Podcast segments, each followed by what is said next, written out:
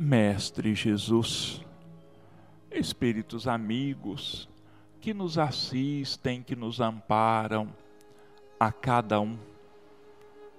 Mais uma vez, nós recorremos ao seu amor, à sua misericórdia, em favor de todos nós, encarnados e desencarnados na terra. Confiantes na sua proteção, nós entregamos as nossas vidas e todas as vidas em Suas mãos, te pedindo que faça de cada um de nós instrumentos da Sua paz e do seu amor, e que assim seja. Nosso bom dia aos nossos irmãos ouvintes, mais uma vez desejando que a paz do Mestre Jesus esteja nos envolvendo e nos amparando a cada um, nós vamos então dar início. Nós vamos examinar hoje o capítulo 9. Bem-aventurados os mansos e pacíficos. Injúrias e violências. Bem-aventurados os mansos, porque eles possuirão a terra. Mateus, capítulo 5, versículo 4. Bem-aventurados os pacíficos, porque serão chamados filhos de Deus. Mateus, capítulo 5, versículo 9. Ouvistes o que foi dito aos antigos? Não matarás, e quem matar será réu no juízo. Pois eu vos digo que todo o que se ira contra o seu irmão será réu no juízo. E o que disser a seu irmão, raca, será réu no conselho. E o que disser, és louco, merecerá a condenação do fogo do inferno. Mateus, capítulo 5, versículos de 21 a 22. Por estas máximas, Jesus estabeleceu como lei a doçura, a moderação, a mansuetude, a afabilidade e a paciência. E por consequência, condenou a violência, a cólera e até mesmo toda a expressão descortês para com os semelhantes. Raca era, entre os hebreus, uma expressão de desprezo que significava homem reles e era pronunciada cuspindo-se de lado. E Jesus vai ainda mais longe pois ameaça com o fogo do inferno aquele que disser a seu irmão: És louco. É evidente que nesta, como em qualquer circunstância, a intenção agrava ou atenua a falta. Mas por que uma simples palavra pode ter tamanha gravidade? Para merecer tão severa reprovação?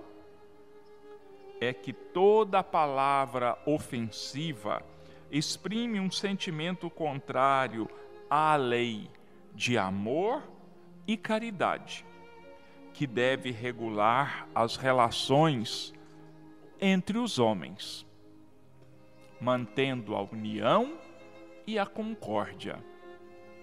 É um atentado à benevolência recíproca e à fraternidade, entretendo o ódio e a animosidade. Enfim, porque depois da humildade perante Deus, a caridade para com o próximo é a primeira lei de todo cristão. Mas o que dizia Jesus por estas palavras? Bem-aventurados os mansos, porque eles possuirão a terra? Não ensinou ele a renúncia aos bens terrenos, prometendo os do céu?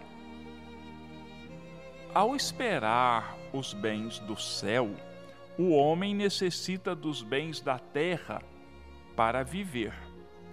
O que ele recomenda, portanto, é que não se dê a estes últimos mais importância do que aos primeiros. Por estas palavras, ele quer dizer que, até agora, os bens da terra foram assambarcados pelos violentos, em prejuízo dos mansos e pacíficos. Que a estes falta frequentemente o necessário, enquanto os outros dispõem do supérfluo. E promete que justiça lhes será feita, assim na terra como no céu, porque eles serão chamados filhos de Deus quando a lei de amor e caridade for a lei da humanidade, não haverá mais egoísmo. O fraco e o pacífico não serão mais explorados nem espezinhados pelo forte e o violento. Será esse o estado da terra quando segundo a lei do progresso e a promessa de Jesus, ela estiver transformada num mundo feliz pela expulsão dos maus.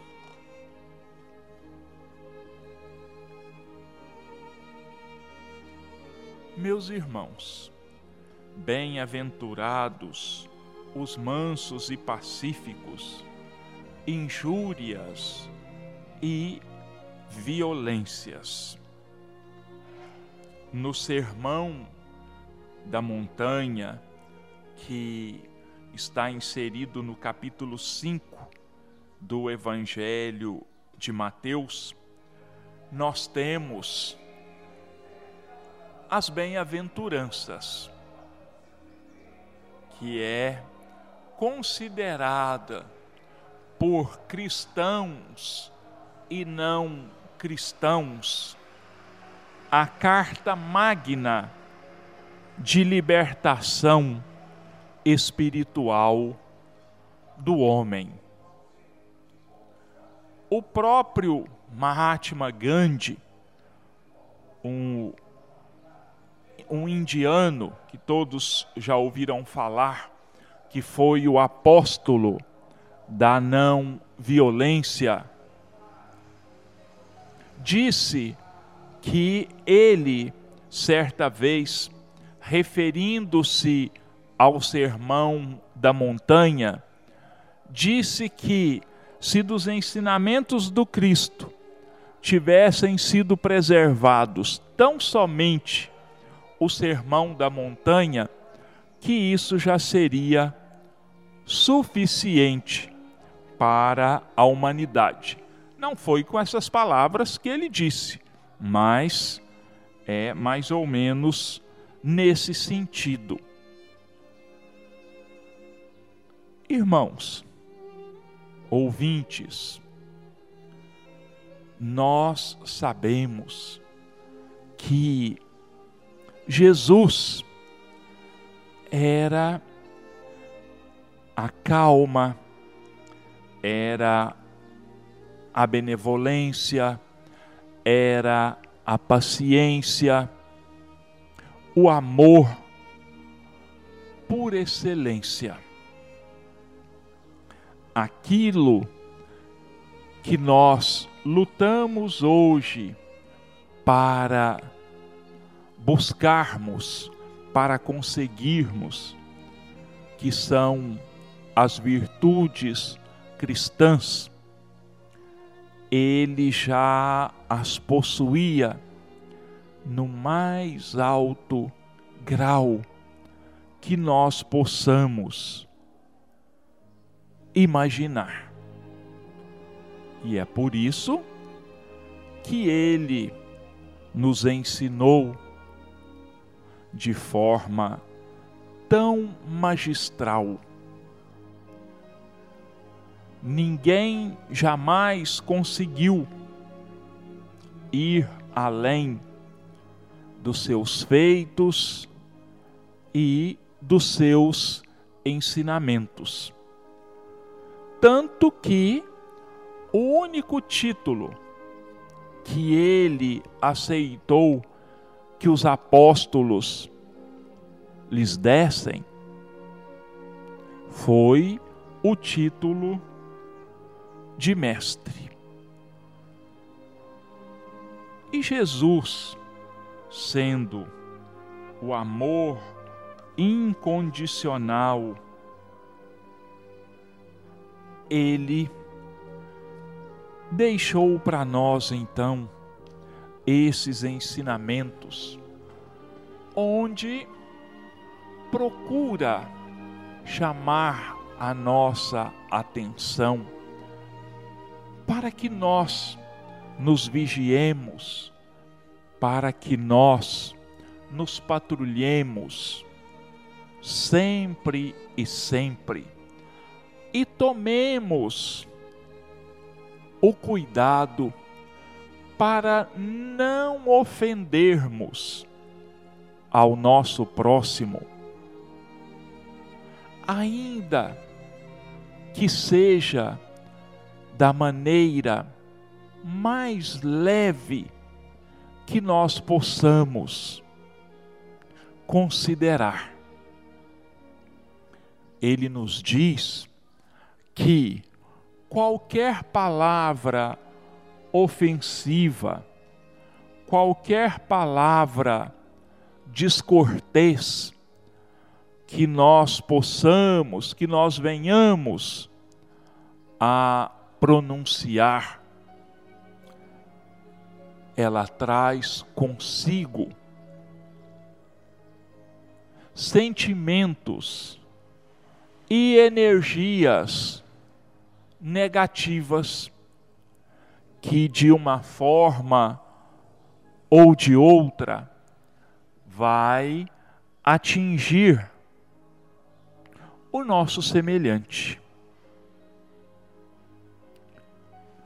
Ele chama a nossa atenção usando as próprias escrituras hebraicas, falando para nós é, que nós não podemos nunca usar desse sentimento de ofensa em relação aos nossos irmãos.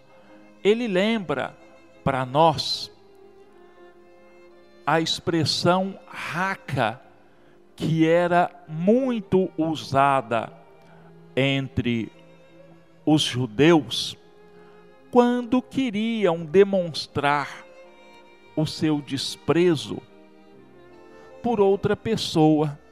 Então eles usavam a expressão raca, que quer dizer na língua hebraica, homem que não vale nada, homem baixo, imoral, né? e uma série de significados muito ofensivos.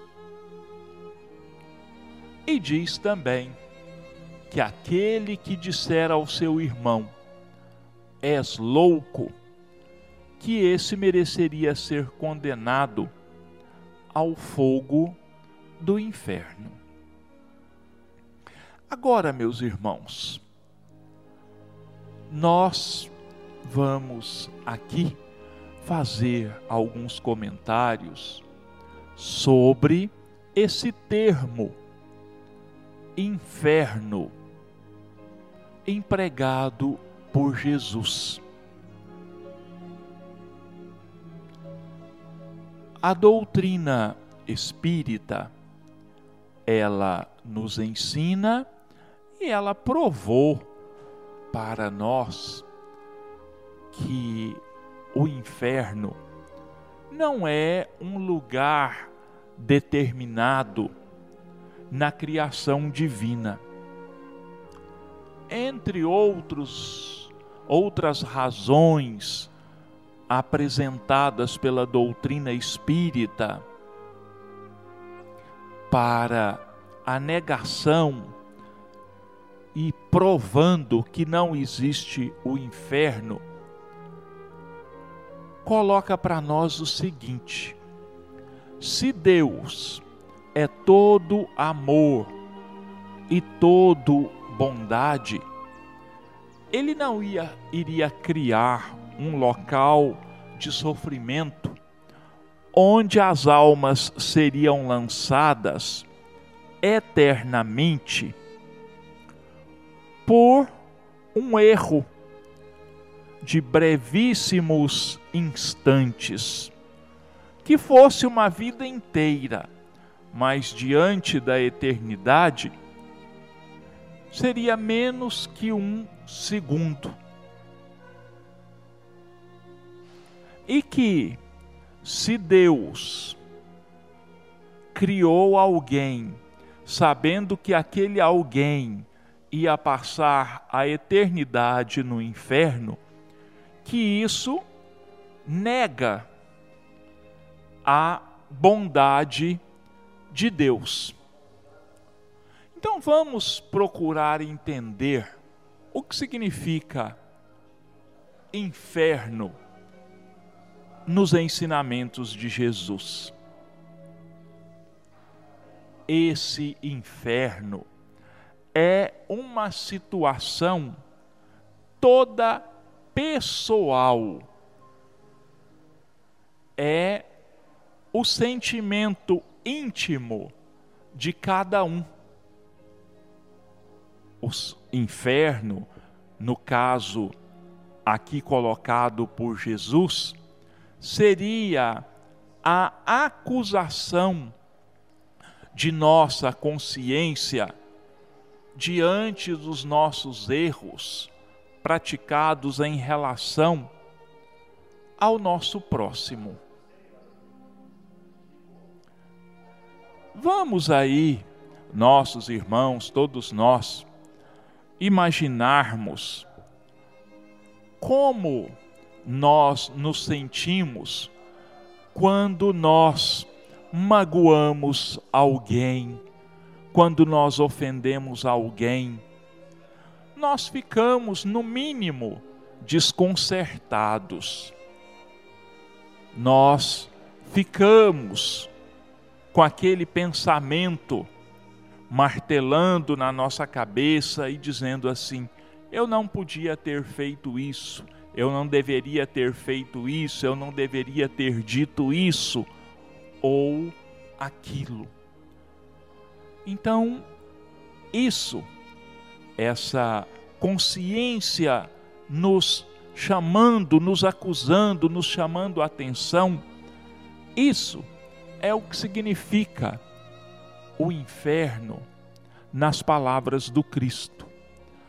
E não aquele local de fogo, de água fervente e de tantas e tantas outras maneiras de se torturar a alguém.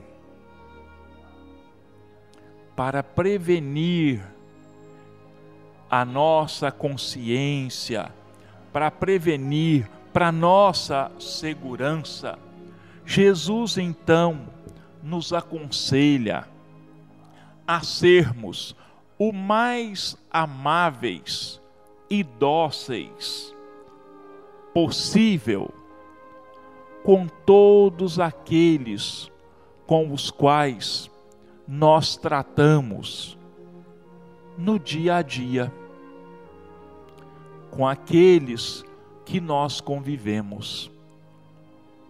O que Jesus pede é que haja de nossa parte tanto respeito, tanta consideração para com o próximo, quanto nós gostaríamos de receber de volta esse respeito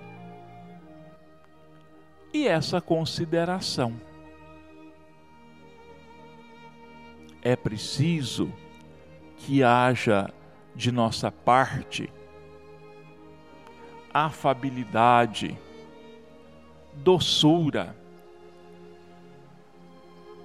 mas não aquela doçura que as Escrituras sagradas dizem, falam, com respeito à grande maioria de nós, que diz assim: não basta que da boca manem ou brotem leite e mel, sendo que o coração desse povo está cheio de iniquidades. Quer dizer, não adianta nós fingirmos afabilidade, doçura, respeito, condescendência, se isso tudo é uma máscara, se tudo isso é apenas da boca para fora, é preciso que haja da nossa parte sinceridade. É preciso que nós sejamos verdadeiros em espírito, na nossa mente, no nosso coração. Porque, infelizmente, nós costumamos sim colocar uma máscara de bondade, uma máscara de atenção, uma máscara de auxílio, mas o nosso coração não traz isso verdadeiramente. Nós pensamos mal e fingimos falando aquilo que nós não sentimos, tentando enganar o nosso próximo e tentando enganar-nos a nós mesmos. Então, é uma coisa que nós precisamos nos vigiar plenamente.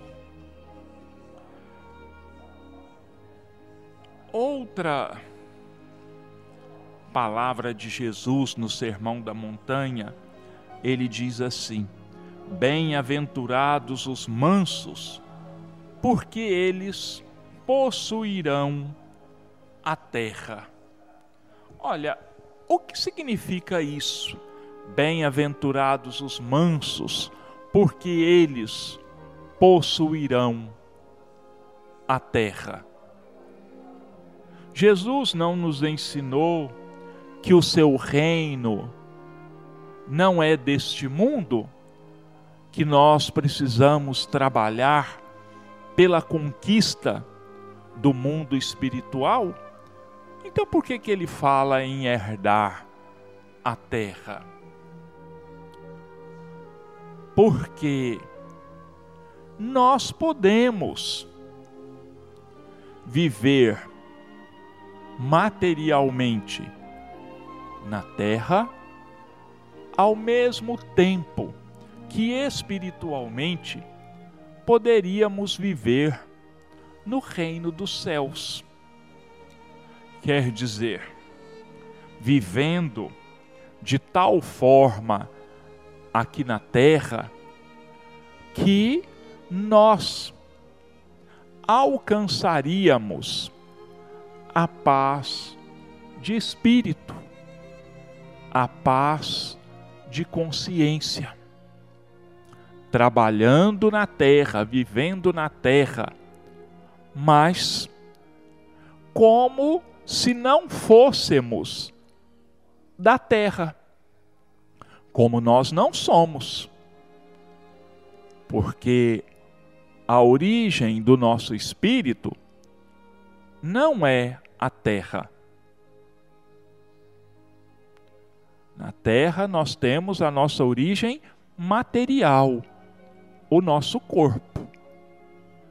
Então, nós precisamos viver na terra, dando aos bens terrenos o valor que eles têm de verdade, que é um valor relativo da utilidade que eles têm enquanto nós estamos na terra, conscientes de que, ao chegarmos à terra, nós já encontramos esses bens aqui na terra. E quando nós deixarmos a terra, esses bens também vão continuar aqui na terra. Resumindo, nós precisamos estar conscientes de que nós temos o usufruto desses bens e não a posse. Quer dizer, nós usamos esses bens por um determinado período. E é só. Porque se nós tivéssemos posse desses bens, a posse desses bens, nós os levaríamos conosco. E os bens que nós possuímos é justamente o bem que nós fazemos, o bem que nós distribuímos, as nossas conquistas morais e espirituais. É só isso. Bom, nós vamos agora passar, nossos irmãos, para a segunda parte do nosso dos nossos comentários desta manhã de hoje, com o comentário do livro Rumo Certo, o capítulo 29, Serviço e Migalha. Encontrarás nas trilhas da beneficência, quem se refira às grandes obras, gigantescas e impecáveis, desprezando a migalha que possas estender em benefício dos semelhantes. Indubitavelmente, chegaremos um dia na terra a consolidação de instituições benemerentes, ciclópicas e perfeitas, nas quais a ciência e a fé, o progresso e a ternura humana se unam em sintonia para materializarem os preceitos de Jesus, apagando do dicionário terrestre certas palavras pesadelo, como sejam penúria, guerra, violência, opressão. Entretanto, não consideres ninharia o diminuto auxílio que alguém consiga providenciar a favor de alguém. Qual acontece nos planos da natureza, onde a semente é o traço de ligação entre a plantação e a colheita, nas esferas do espírito, a migalha é o agente intermediário entre o sonho e a realização.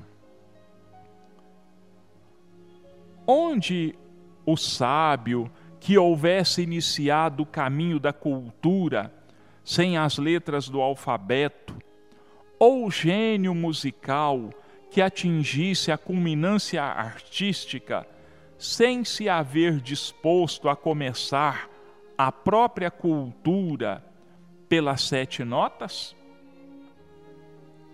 O prato de alimento que ofereces será talvez o recurso providencial que impedirá a queda desse ou daquele companheiro na curva descendente para a enfermidade irreversível e a alegria que proporcionas a uma criança pode criar nela a inspiração do bem para a vida inteira.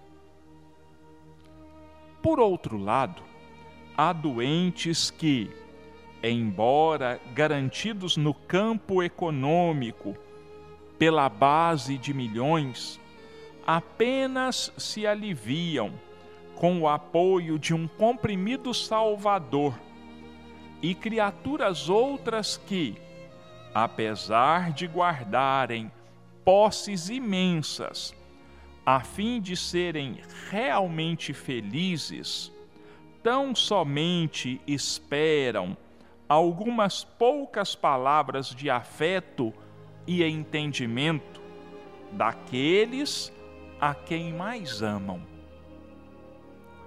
Não desprezes o pouco que se possa fazer pela felicidade dos semelhantes, recordando que mais vale um pão nas horas de necessidade e carência que um banquete nos dias de saciedade e vitória.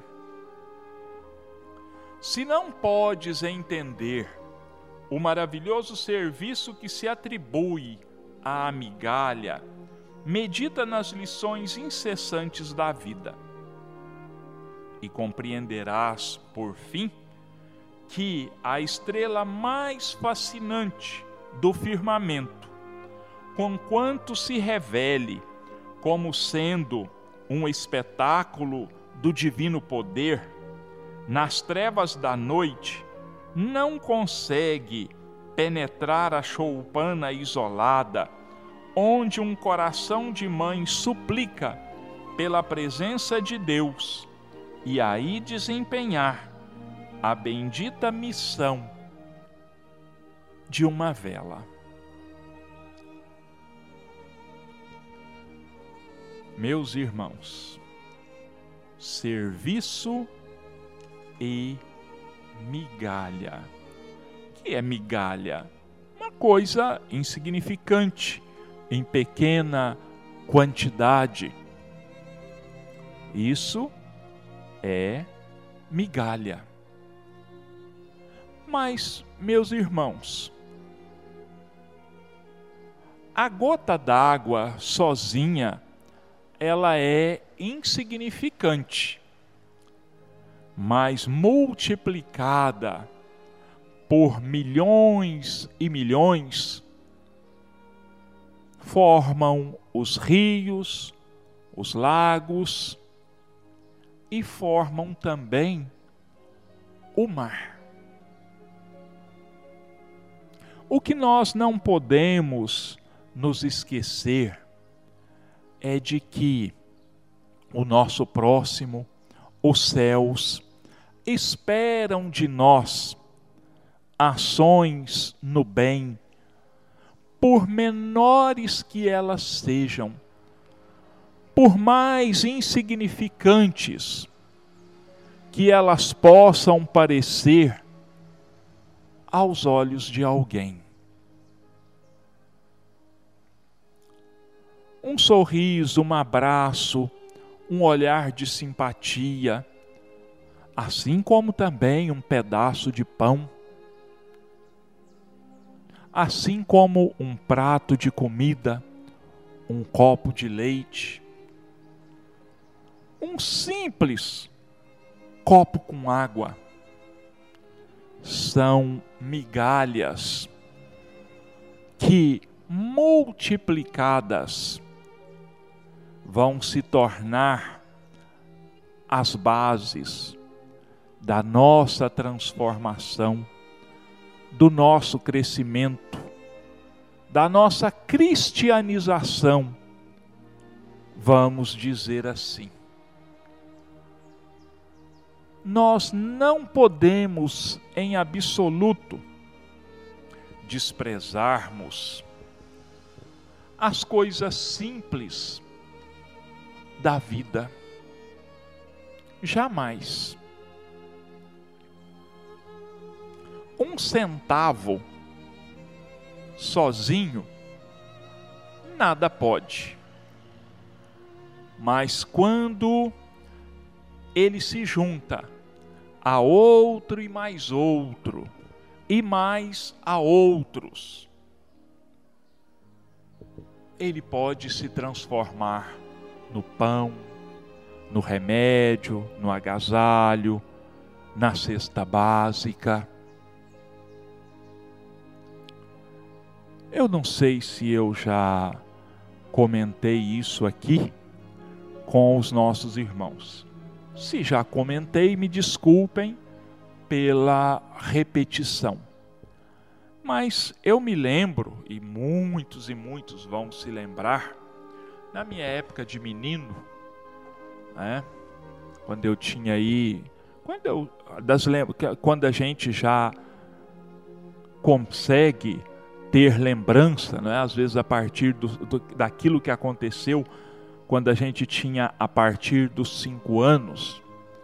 Mas eu me lembro de pessoas, a gente dizia os pedintes, os pedidores de esmolas, de auxílio,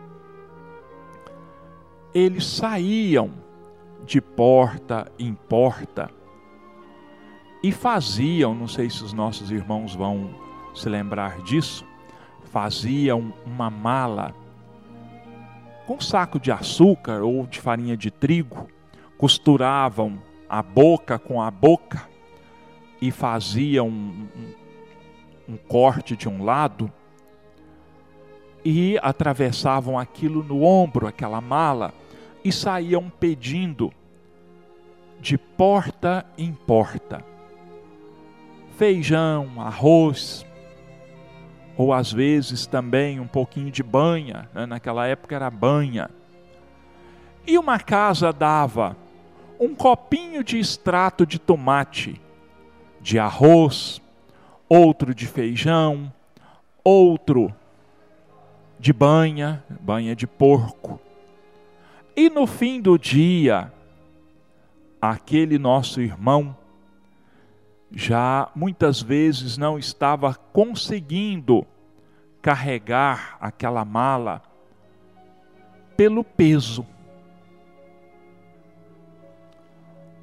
Um simples copinho de arroz ou de feijão, quando caía pela primeira vez dentro daquela, daquela mala, não fazia nenhum volume.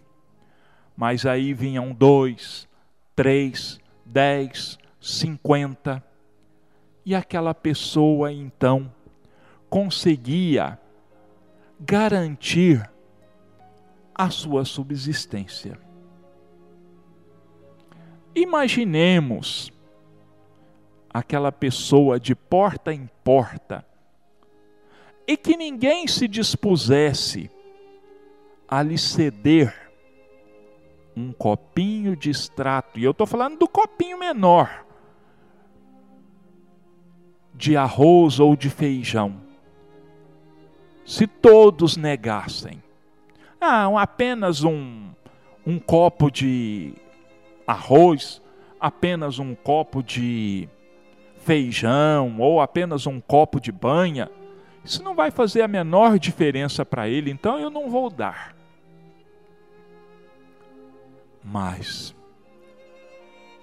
a partir do momento que nós nos dispomos a auxiliar, seja com a migalha, um vai completando a carência do outro. Um vai completando a boa vontade do outro. O maior edifício do mundo não foi construído tijolo a tijolo? Foi assim que o maior edifício do mundo foi construído. Aos poucos. E assim, meus irmãos, é o serviço no bem. Certo dia, alguém perguntou ao nosso Chico Xavier. Ele estava num determinado local e uma pessoa um tanto quanto descrente o indagou sobre a sopa fraterna. Disse assim: Chico, você realmente acha que um prato de sopa por semana vai resolver o problema da fome no mundo? Aí ele pensou um pouquinho, olhou para aquela pessoa e disse: Meu irmão, o banho que eu tomo todos os dias não resolve o problema da higiene no mundo. Mas nem por isso eu posso dispensar esse banho diariamente. Então, meus irmãos, não vamos deixar de fazer porque achamos que é insignificante, porque achamos que é pouco. Porque o bem, o que conta, não é a quantidade, é a boa vontade com que nós nos dispomos a auxiliar. É com os olhos de amor, de compaixão, que nós olhamos para o outro.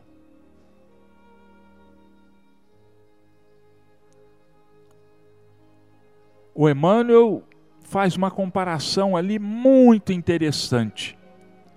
Ele diz assim: todo mundo sabe do esplendor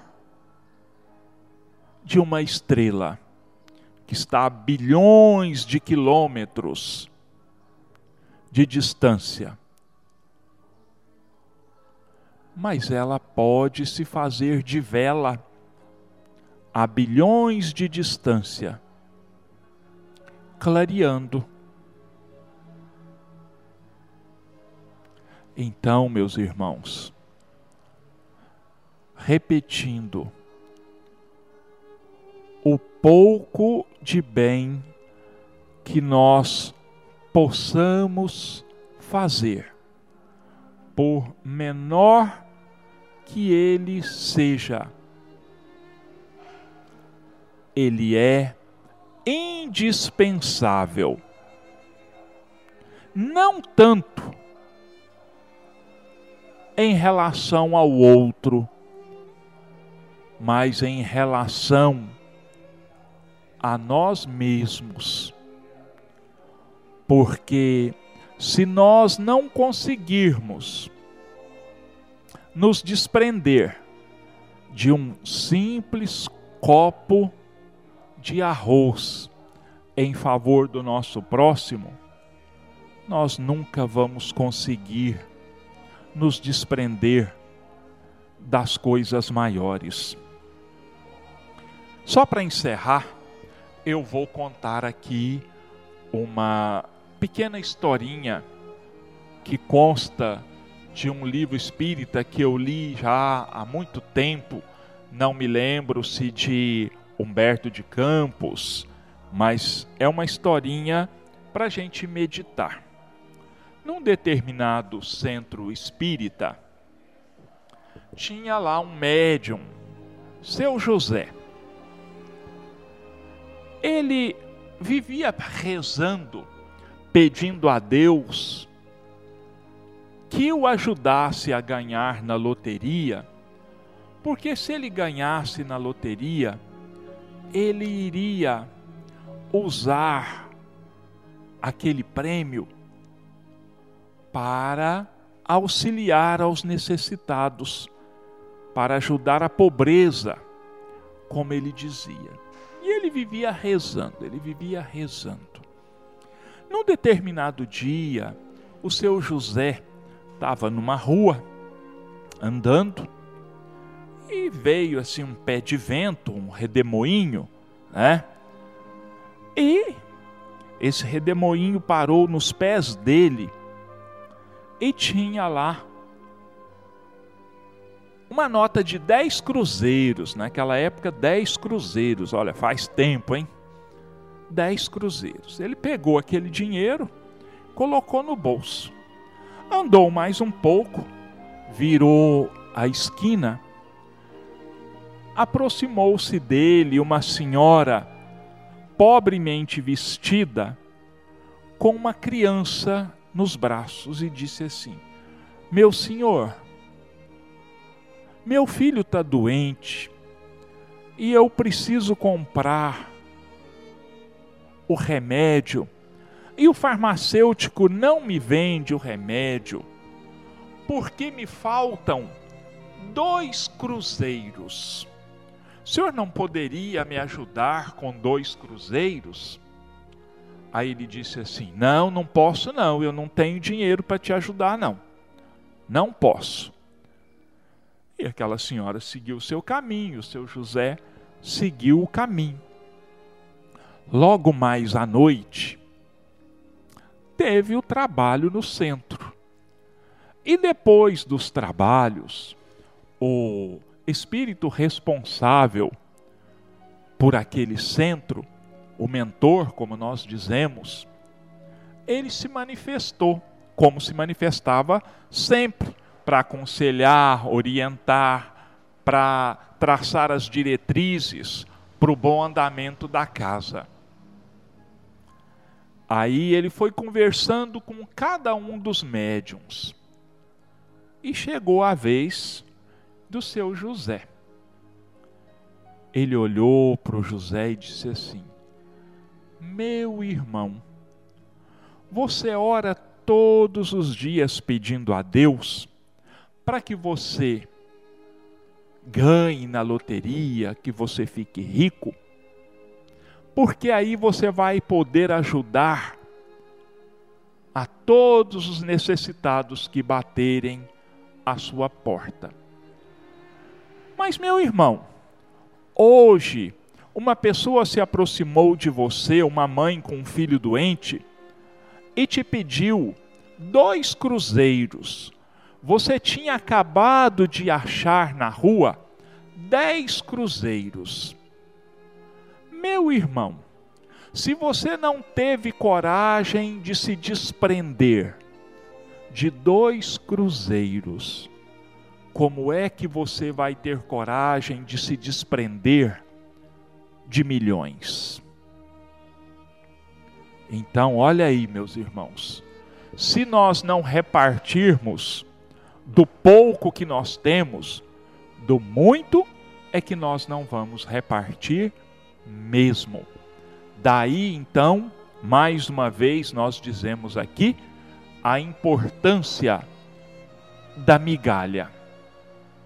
E o nosso tempo já venceu. Nós mais uma vez aqui agradecemos aos nossos irmãos pela paciência conosco. Agradecemos a Deus e a Jesus por todas as bênçãos dispensadas a cada um. E mais uma vez, queremos aqui desejar aos nossos irmãos um ano novo, cheio de muita paz, cheia de muitas bênçãos, de muitas alegrias, de trabalho, de saúde e de muita luz para todos nós.